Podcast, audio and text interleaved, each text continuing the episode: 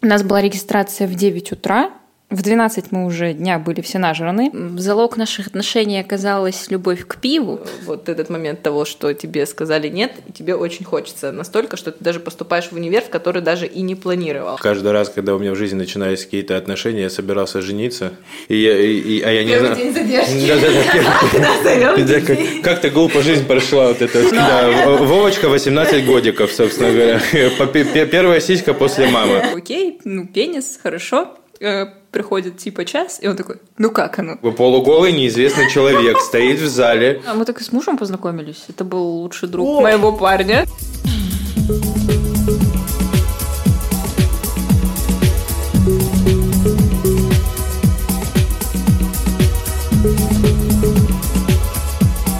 Привет, это подкаст «Наизнанку», и мы его ведущие Даша и Алёна. Мы рассматриваем жизнь с нестандартных ракурсов и пытаемся ее понять вместе с вами, а помогут нам это наши гости. Февраль – самый романтический месяц в году, ведь мы празднуем День Святого Валентина, и поэтому мы подготовили для вас список самых крутых, клёвых романтических историй. Это будут наши личные истории и истории наших друзей. Да, или не очень романтические истории, но в принципе все, что связано с отношениями и с любовью. И сегодня с вами Даша, Алена и наш хороший друг Вова. Привет. Начнем, наверное, с Даши, потому что она у нас единственная сейчас замужем. Даш, у тебя припрятаны несколько историй в шкафу или в кармане. Расскажи нам, пожалуйста. Про твоих бывших мужей. Расскажи, пожалуйста, как вы отпраздновали вашу свадьбу. Это знаменитая история. Это было 3 года назад. И мы не собирались делать какое-то суперкрутое торжество, но мои родители решили, что надо. Поэтому у нас на шторах висел плакат «Совет да любовь» молодоженам. Собственно, все было очень скромно. Все было в узком семейном кругу. У нас была регистрация в 9 утра. В 12 мы уже дня были все нажраны. Когда мы приехали домой, у нас на тот момент был щенок. Сейчас это уже взрослая собака. Моби, привет. Это очень хорошая, воспитанная собака, но тогда она была маленьким щенком. И ситуация, мы приходим с гостями, я в платье, Коля в костюме. Мы приходим домой, открываем кухню, а на кухне трэш. Все обосрано, все разрушено, разбито, и это был просто ужас, потому что у нас наш хороший друг Вова, который сегодня с нами, забыл свитер, и Моби решила... На мальчишнике, который был за день до этого. Да, этот был свитер забыт на мальчишнике, и Моби решила извалять этот свитер в своем говне. И это был просто ужас. Я не знала. Я, с одной стороны, была очень счастлива, что я вышла замуж, а с другой стороны, я 10 раз пожалела, что мы завели собаку. Ну, на самом деле, залог наших отношений оказалась любовь к пиву. Как бы странно это ни звучало. Вот, потому что Коля позвал меня на свидание в пивняк, и я не смогла ему отказать. Потом он позвал меня на море, и с этим связана, наверное, самая интересная история из разряда «Что было дальше?». Да. Потому что я расстаюсь с парнем, чтобы поехать с Колей на море, собираю свои вещи, родителям говорю, что я там с друзьями, все ок, и в ночь ухожу из дома с кучей вещей. В 11 мы ушли, в 4 у нас должен быть утра автобус, и, собственно, Коля меня встретил уже в таком опьянении, легком, алкогольном, и не только алкогольном. Да, и вот мы сидим, значит, в 3 часа ночи около его дома, он занес мои вещи к себе домой, у него там мама, я вообще не знаю, где его квартира, мы во дворе сидим. Он продолжает употреблять алкоголь, и не только алкоголь. И тут из-за угла к нам подходят представители закона. И такие: молодой человек, а пройдемте с нами. Я сижу просто в шоке. Он оставляет со мной ключи, оставляет свой телефон и куда-то уходит. 3 часа ночи. Я с трудом представляю, где квартира и мои вещи. С трудом представляю, где он. Я знакома с человеком долго, но не то чтобы очень сильно ему доверяю. А он пропал. Вот он просто ушел с полицейскими куда-то. И я не знаю, что делать. Ну, то есть я такая думаю, сейчас приду домой и скажу бабушке, что не получилось на море поехать. Вот так вот. И потом он вернулся, и оказалось... И что было дальше? Оказалось, что они заглохли, и их надо было подтолкнуть. И вот этот человек, который был в разных агрегатных состояниях, помогал толкать им машину. А я думала, что все, на этом моя романтическая история закончилась, и я без купальника вернусь домой. А я пыталась сейчас перед записью вспомнить романтические какие-то истории, связанные в моей жизни со мной. Но на самом деле их было, мне кажется, очень много, невероятное количество, но не все хотелось бы рассказывать. Но как минимум, что обо мне нужно знать, это то, что я поступила в универ ради, именно в конкретный университет, ради парня, которого я знала примерно месяц, ну, может быть, 2, он мне безумно нравился, как на тот момент мне казалось. Я 2 года собиралась в один университет и прям, ну, всем говорила, что я иду туда, все, 100% по-любому. В итоге я узнала, что этот парень учится в совершенно другом универе, и просто мы сдаем экзамены, надо ехать подавать документы, и я за день принимаю решение, что я должна учиться именно с ним. Хочу заметить, что эти отношения даже не начались, но при этом ты была в этом универе. Да, и, кстати, был классный момент того, что я, когда поступила в этот универ, этот парень уже его почти заканчивал или перешел на заочку, я не помню, и почти там не появлялся, я там увидела раза, может быть, 2 за все время. Мы даже в обычной жизни чаще встречались. А была в чем проблема? Я не могла его все время выследить. Он немножко не то чтобы не обращал на меня внимания, но как бы я не была бы вот с начала поля зрения, но в итоге я, конечно же, добилась его внимания и расположения. Ну, конечно, никаких не получилось отношений, потому что мы абсолютно как бы разные люди, просто вот этот момент того, что тебе сказали нет, тебе очень хочется настолько, что ты даже поступаешь в универ, в который даже и не планировал. А еще я вспомнила тоже историю, связанную с университетом. Я встречалась на 1 курсе с парнем, должен был выходить в армию через несколько дней, вот прям через несколько дней.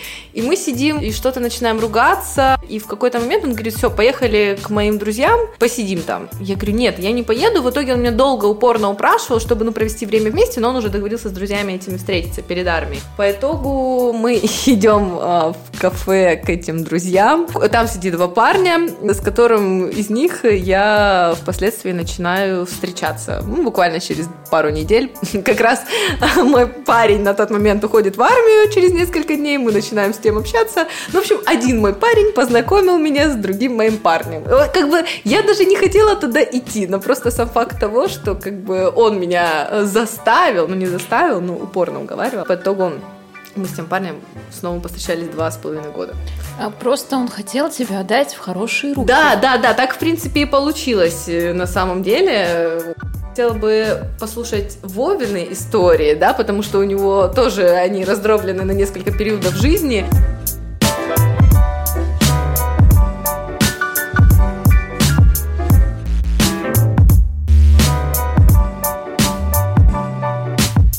Так получилось, что я вообще, в принципе, достаточно романтичная натура, и хотя так и не скажешь, но каждый раз, когда у меня в жизни начинались какие-то отношения, я собирался жениться.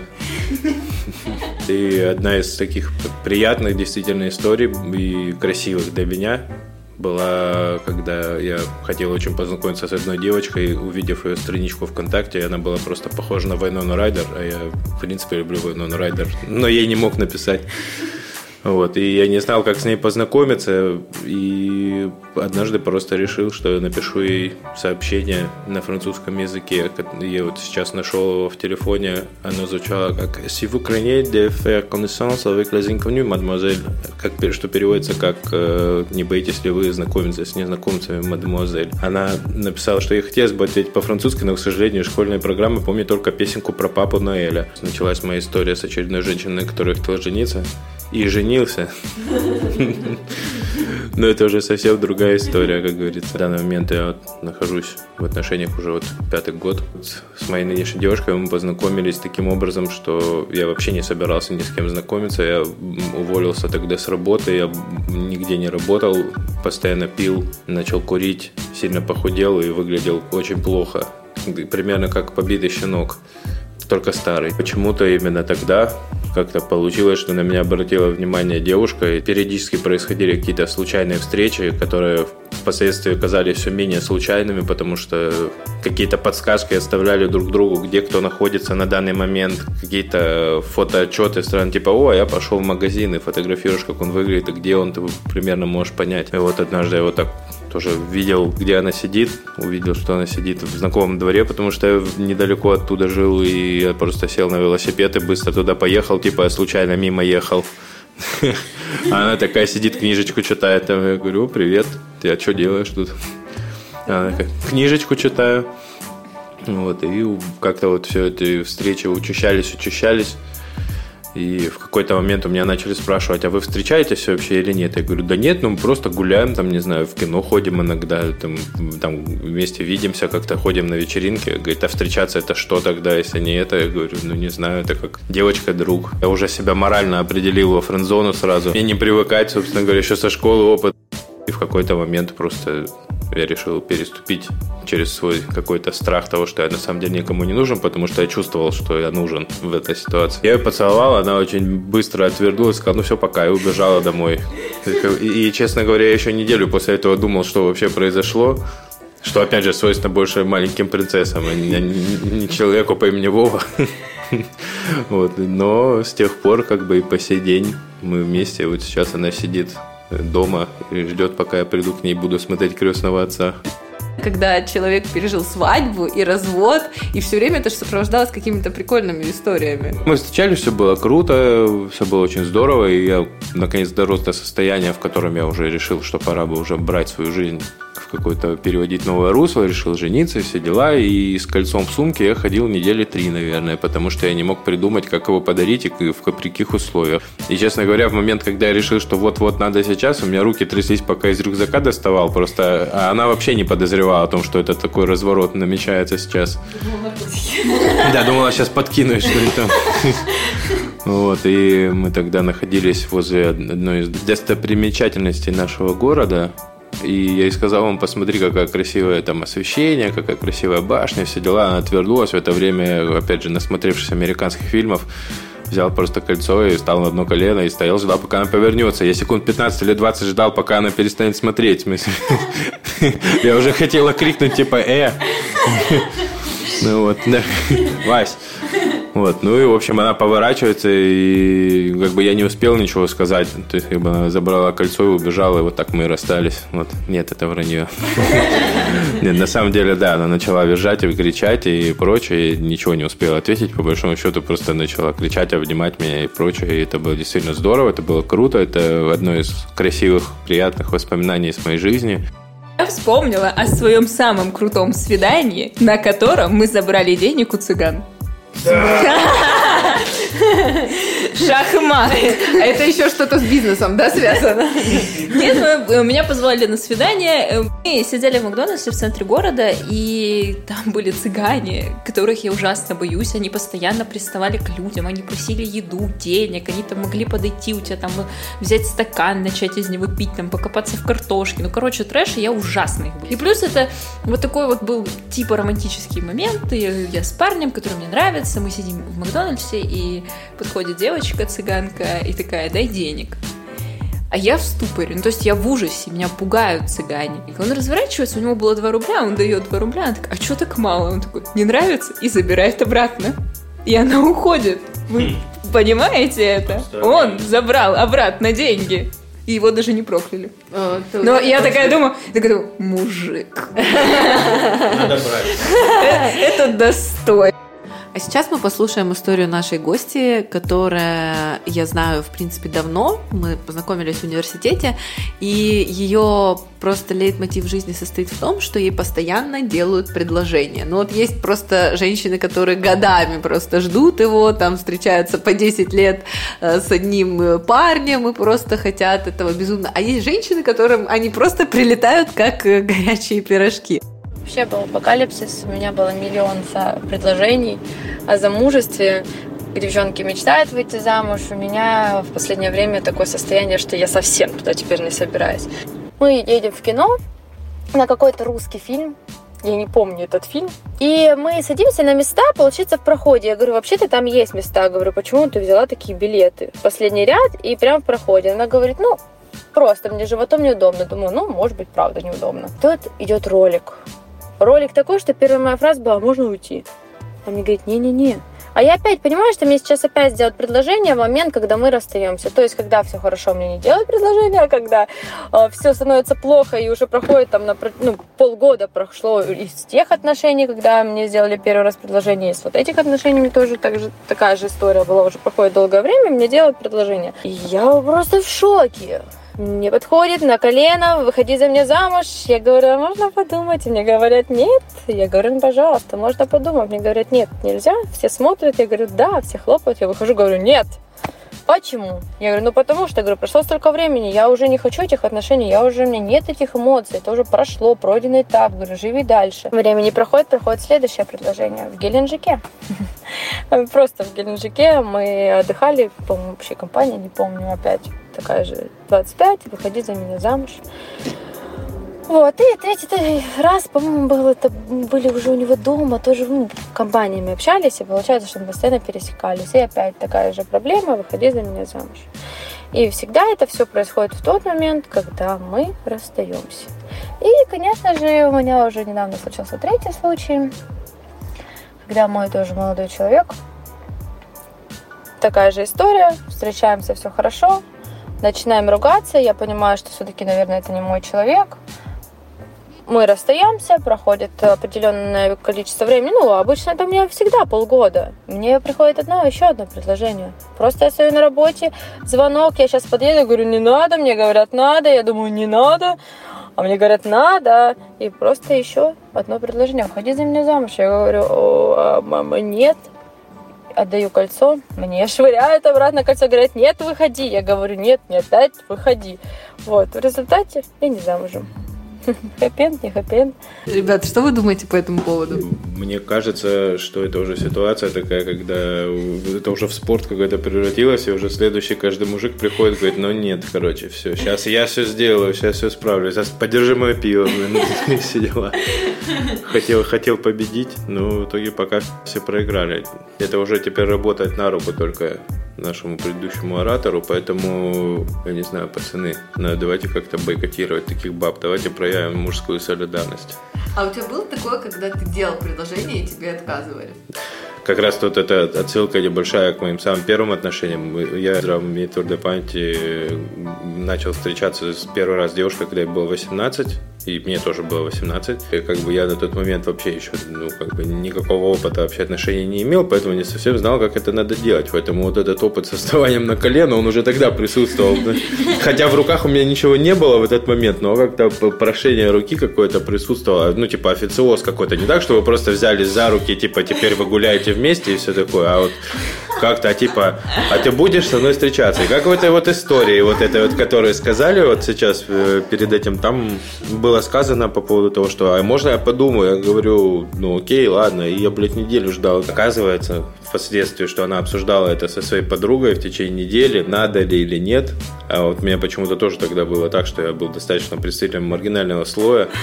Уже тогда музыкантом был, у меня были длинные волосы, и не очень опрятно одевался, и все такое. И а девочка была из такой достаточно богатой семьи, меня все время как-то заносит не туда. И, в общем-то, через неделю она сказала, да, давай попробуем, все такое. Потом все было очень здорово, на самом деле, очень крутые были отношения. Потом она уехала в Испанию, и мы встречались 2,5 года, когда она была там, а я здесь. Она приезжала сюда, я ездил туда.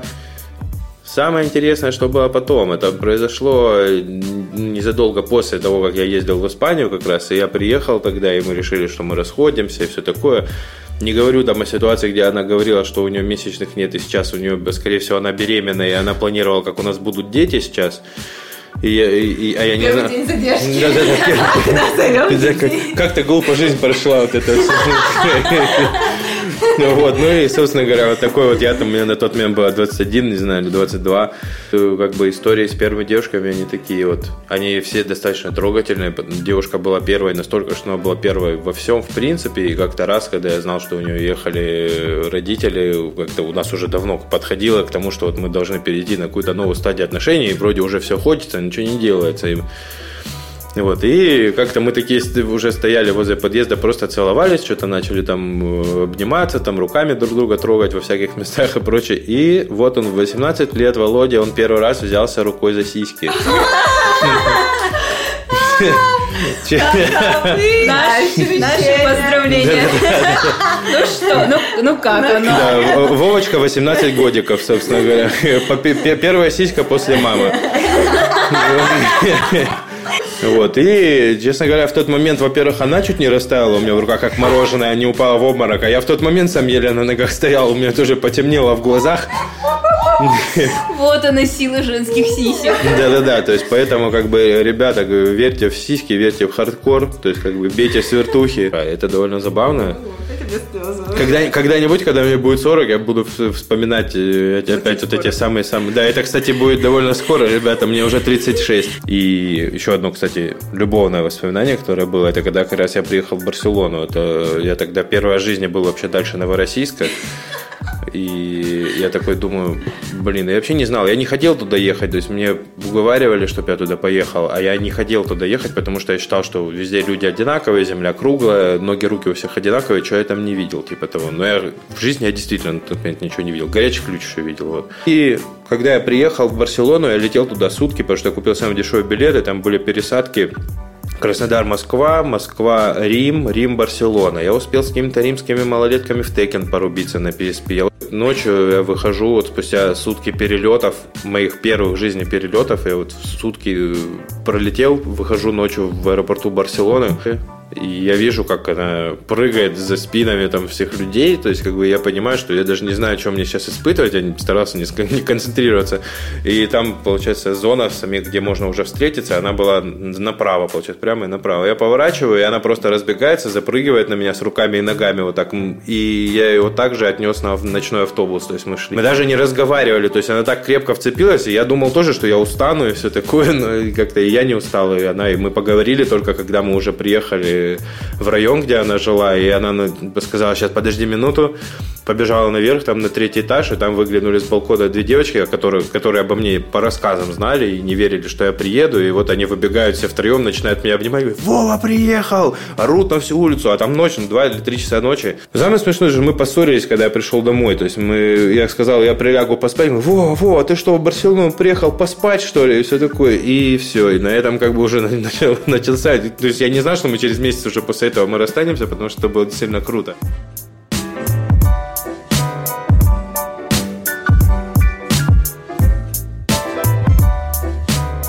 Вспомнила не романтическую историю, но очень забавную, потому что всегда я заметила, что когда парни рассказывают о том, когда они первый раз потрогали женскую грудь, для них это что-то такое возвышенное, прекрасное, прикольное. У меня была обратная ситуация. Когда я первый раз вообще в своей жизни, и еще и со своим первым парнем, увидела пенис. О, да, это такой шок, честно. Во-первых, это шок. Никакого благоговения, восхищения согласна. Не испытываешь.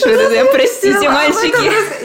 Я его как бы, не то чтобы я смотрела, как он выглядит реально, я не то чтобы гуглила, и тогда не особо гугл был, и не то чтобы я смотрела порно, где я такая думаю, вот это оно. Не, просто это странно, и я до этого никогда не видела голых мужчин. Слава богу. Я вот, собственно, мне продемонстрировали, что меня ждет в будущем. И самое забавное было то, что я его увидела, такая окей, пенис, хорошо. Приходит час, и он такой, как оно?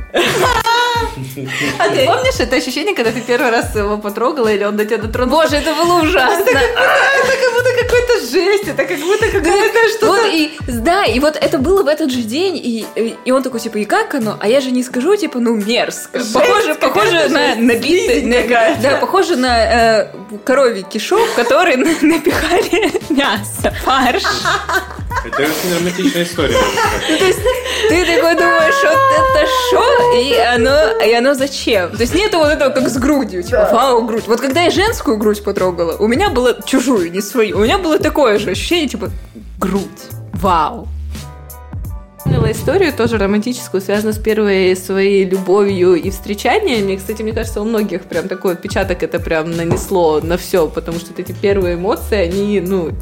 Была такая история, мы только-только начали, может быть, даже еще не встречаться, но только целовались, и это нам было по 16 лет, и мы сидели у меня дома, И в какой-то момент мы что-то там приснули, может быть, на диване лежали. И в какой-то момент звонит звонок папа. Ну, типа, 16 лет, ты лежишь с мальчиком у себя дома, и как бы что? Этот мальчик берет всю свою одежду, кроссовки, прячет две комнаты, если хотите знать, прячется в другой комнате под одеялом теплым. В кровати. Ну, как бы квартира не очень большая, говорю это сразу. Он прячется там, и как бы все. После этого мы с ним разговариваем, он говорит, я жила на втором этаже. Он говорит, я вот лежал и думал, что лучше, получить от твоего папы пизды или спрыгнуть со второго этажа и сломать ногу. Что лучше? Сам или папа ногу? У меня была наподобие история про то, как мы когда с женой еще только начали встречаться, мы тогда как бы договаривались, там, типа, когда у нас там будут выходные, чтобы мы могли встретиться, спокойно вместе время провести. И вот как-то раз я приехал к ней в гости, когда у нее все уехали на работу, у нее выходной, у меня выходной, и все круто, и мы там до обеда из кровати не вылезали, а потом, в общем, на обед решили выйти. Ну, я вот только буквально штаны натянул, она ушла развешивать белье там из стирки. И вдруг проворачивается в замке ключ, открывается дверь, и там ее папа, которого вообще никогда в жизни не видел. То есть я даже не знал, что это он, я предположил, что это папа, потому что спросил: «Привет, а моя дочка где?» А я такой, даже не знаю, говорю, ну она там белье развешивает, я сейчас позову. Я бегу во двор, говорю, там папа твой пришел. Он говорит, да ты прикалываешься. Я говорю, нет, вон он стоит, правда. Она с диким ужасом просто бежит. А я без майки был, то есть я только штаны надел. То есть я стою как бы полуголый, неизвестный человек стоит в зале.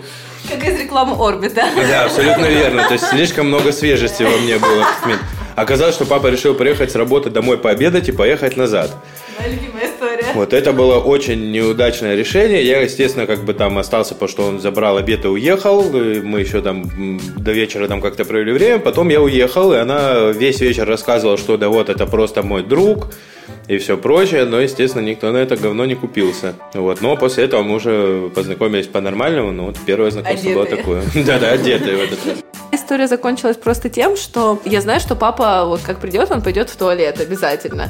И я ему говорю, ну сейчас типа папа пойдет в туалет, и я тебя выпущу, ты будь готов. Он просто лежит под теплющим одеялом, просто махровым в этих кроссовках уже, в куртке. Папа сначала заходит в комнату и говорит, о, а чьи часы? И я такая... О, да это, типа, сегодня днем Артем у меня забыл, он сейчас зайдет, я ему отдам и, типа, вынесу, и он их заберет. А, понимаете, да? Типа, хлопнула дверь, и я ему отдаю эти часы. Я даже придумала, то есть в моменте, ну, сработала вот эта вот смекалка. Ну и все, соответственно, так и прошло, то есть папа идет в туалет, я быстро его вызволяю оттуда, хлопает дверь, отдаю ему вместе с часами, и все, и как бы все закончилось, в принципе, хорошо, и у всех были ноги целые. Это было 31 декабря, самый канун Нового года. Это был день, когда я, по идее, должна была отдыхать, но мое руководство слезно, любезно попросило меня все-таки в этот день выйти, хотя такого плана у меня не было. На тот момент я работала в ИКЕА в отделе спальни и гардеробы. И конкретно с моим коллегой мы договорились, что я буду с самого утра находиться в отделе матрасов и кроватей. Итак, 31 декабря я продаю шикарные кровати и матрасы. Открывается магазин, и ко мне подходит ослепительно улыбающийся молодой человек. Я даже немножко подумала, что он, наверное, какой-то блаженный, потому что он улыбался прям чрезмерно. Он попросил у меня помощи, попросил помощи по конкретной кровати, по конкретному матрасу. Я ему помогла, чем смогла. Все это время он мне... любезнейше улыбался и был со мной, конечно, очень и очень дружелюбен. А я, к слову сказать, не имею привычки знакомиться с покупателями, давать им свой номер телефона или что-то подобное. Для меня работа – это всегда только четкая работа. Но когда молодой человек уже покидал мой отдел, я решила проводить его побыстрее, чтобы он не шел через весь магазин. И он озвучил роковой вопрос. «Девушка, а у вас есть молодой человек?» Я сказала, что нет, молодого человека у меня нет. И, собственно, у меня остался его номер телефона, потому что я заполняла его карту клиента для оформления доставки. И, по-моему, я дала ему даже свой номер телефона. Вот этих нюансов я, честно говоря, не помню. Через несколько дней мы с ним встретились, пошли гулять. И через 2 недели с момента нашего знакомства я уже собрала свои пожитки, свое приданное, свою мебель, которая у меня имелась, и переселилась в его квартиру. Вот такая вот история знакомства, история любви. Дальше все как по плану, свадьба, ребенок, все хорошо. А еще, кстати, у меня была история, но она не совсем веселая, она немножко даже, наверное, грустная. Про мою сестру, у которой был парень, она в какой-то момент их жизни, ну, до этого он ее, допустим, да, давал ей деньги, а потом они вместе работали, и он ушел с работы, и она его содержала. И был такой момент, что она, допустим, зарабатывает за неделю 10 тысяч, ну, к примеру, и на выходных говорит: вот тебе 5 погулять, и мне 5 погулять. Ну, в общем, в один из таких моментов они жили у его родителей в доме, пошли купили матрас им на кровать, и оплатила этот матрас она. А уже через неделю на этом матрасе он ей изменял с другой. Это не романтическая история. Ну, она не подходит для тематики нашего подкаста. Но она тоже связана с любовью. К матрасу. Так или иначе, к матрасу, так или иначе.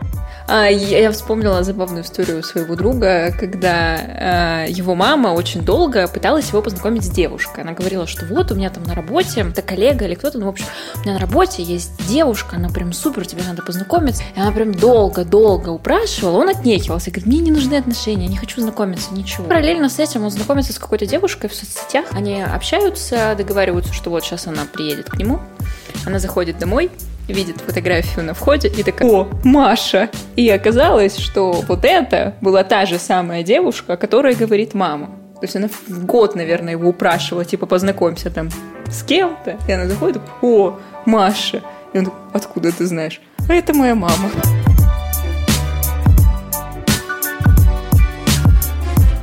Про безумные истории, точнее поступки про любовь. Я тоже была влюблена в одного молодого человека в один момент, но он мне не отвечал взаимностью. Я познакомилась с другим человеком, и он мне, ну, мы какое-то время общались просто, ну, в основном в дружеской только ноте, и мы поехали на море. То есть мы поехали на море прям с его семьей, там его брат, жена брата, там просто много было вот людей, и мы жили в гостинице, я жила просто в отдельном номере, то есть, ну, ничего между нами абсолютно никогда не было. Он как бы проявлял ко мне как бы симпатию, вот. В том, что, по-моему, на второй день я уже понимаю, что я не могу, потому что, ну, незнакомые мне близко люди, и плюс ко всему нету никакой вот, ну, типа, симпатии, и не хотелось бы с ними проводить дальше свой отдых.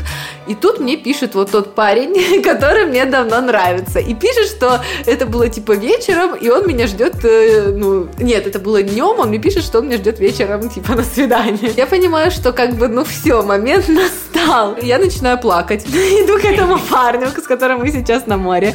И говорю: все, я больше здесь не могу, поехали домой. Он, ну, типа: как, что, почему? Я говорю: все, я не могу, я уже, ну, мне неудобно, неприятно, поехали домой. В итоге мы загружаемся, собираемся домой. Ну, а с тем, который мне парень нравится, мы договорились, допустим, встретиться в 9. Должна была там куда-то прийти. Мы выезжаем, и как-то мы поздно выехали, и тут мы встаем в пробку. Мы встаем в пробку, и там какой-то отбойник прям посередине стоит, и я ему говорю: ебаш. И мы по встречке, просто 220, мы действительно ехали по встречке, мама, не слушай, вот, очень на быстрой скорости, где-то около 200, я до сих пор это вспоминаю, и просто у нас даже не было возможности вернуться в нашу полосу, потому что был отбойник, там, ну, типа, искусственно созданный, потому что там был ремонт дороги. И я успела к своему тому парню, я даже его еще домой пришла и ждала, пока еще он, ну, типа, там освободится, но сам факт того, что да, вот, типа, сердцу не прикажешь, и если тебе человек не мил, ну, по крайней мере, в моем случае, ни за что ты с ним не будешь вообще никак ничего строить. Но немножко, конечно, стыдно, что пришлось вот так напрячь человека и даже рисковать жизнью. Я вспомнила историю моей мамы, потому что у нее был ухажер на Альфа-Ромео в 90-е, как бы серьезный парень. И говорит, что вот у меня был ухажер Андрей, был друг Андрей. И, говорит, он постоянно катал меня на машине и зачем-то все время брал этого своего друга. Ну, как бы подкатывал, типа, ко мне, но зачем-то брал друга. Ну, докатался до того, что мама замутила со вторым Андреем, который мой папа. Так что не берите своих друзей на свидание. Да, это, кстати, распространенная ошибка. Вот, напоминаю про мою историю про парня, который познакомил нас с своим другом, который оказался моим следующим парнем. В моей жизни такое много раз было, когда ты встречаешься с кем-то или, ну, как ты имеешь какие-то романтические отношения, а его друг такой, ага, а она мне тоже нравится. Ну, собственно, мы так и с мужем познакомились. Это был лучший друг моего парня. Да. Он ушел в армию. Ну, мы просто расстались с этим парнем, и через какое-то время, да, начали встречаться с Николаем. Ну, как встречаться? Просто решили пожениться. И я хотел подытожить наш сегодняшний выпуск тем, что любовь прекрасна, любите друг друга и старайтесь всегда... Помните только лучшее, старайтесь создавать эти лучшие моменты сейчас, потому что именно они станут вот этими вашими историями потом.